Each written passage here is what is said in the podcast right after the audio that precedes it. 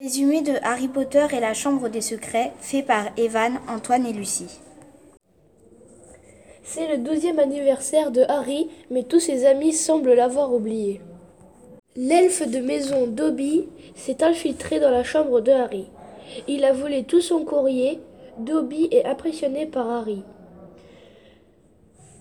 Il le prévient qu'un complot se prépare à Poudlard.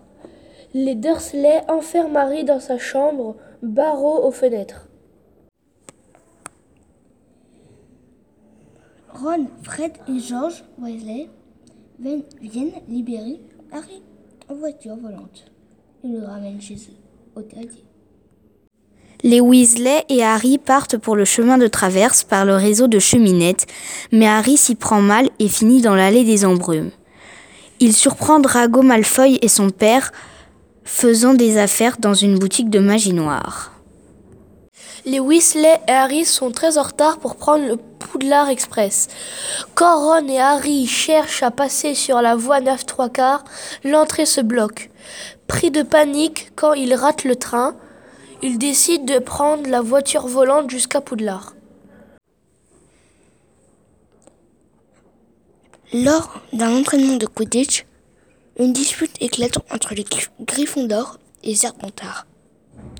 Dra- Drago traite Hermione de sang de bourbe parce que ses parents ne sont pas des sorciers.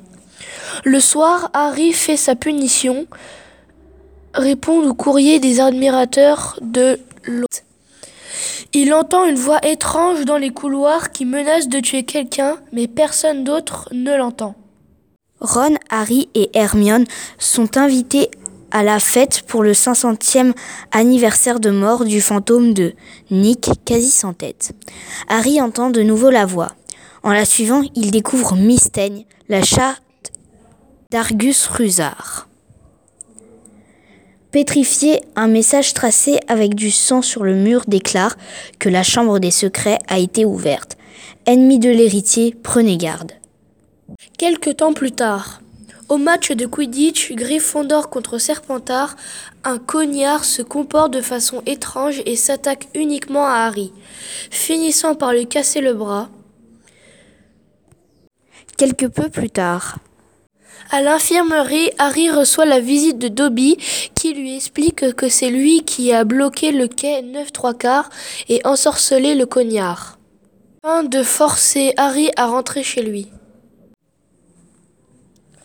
Au clame du duel, Harry combat Malfoy, qui lui envoie un serpent.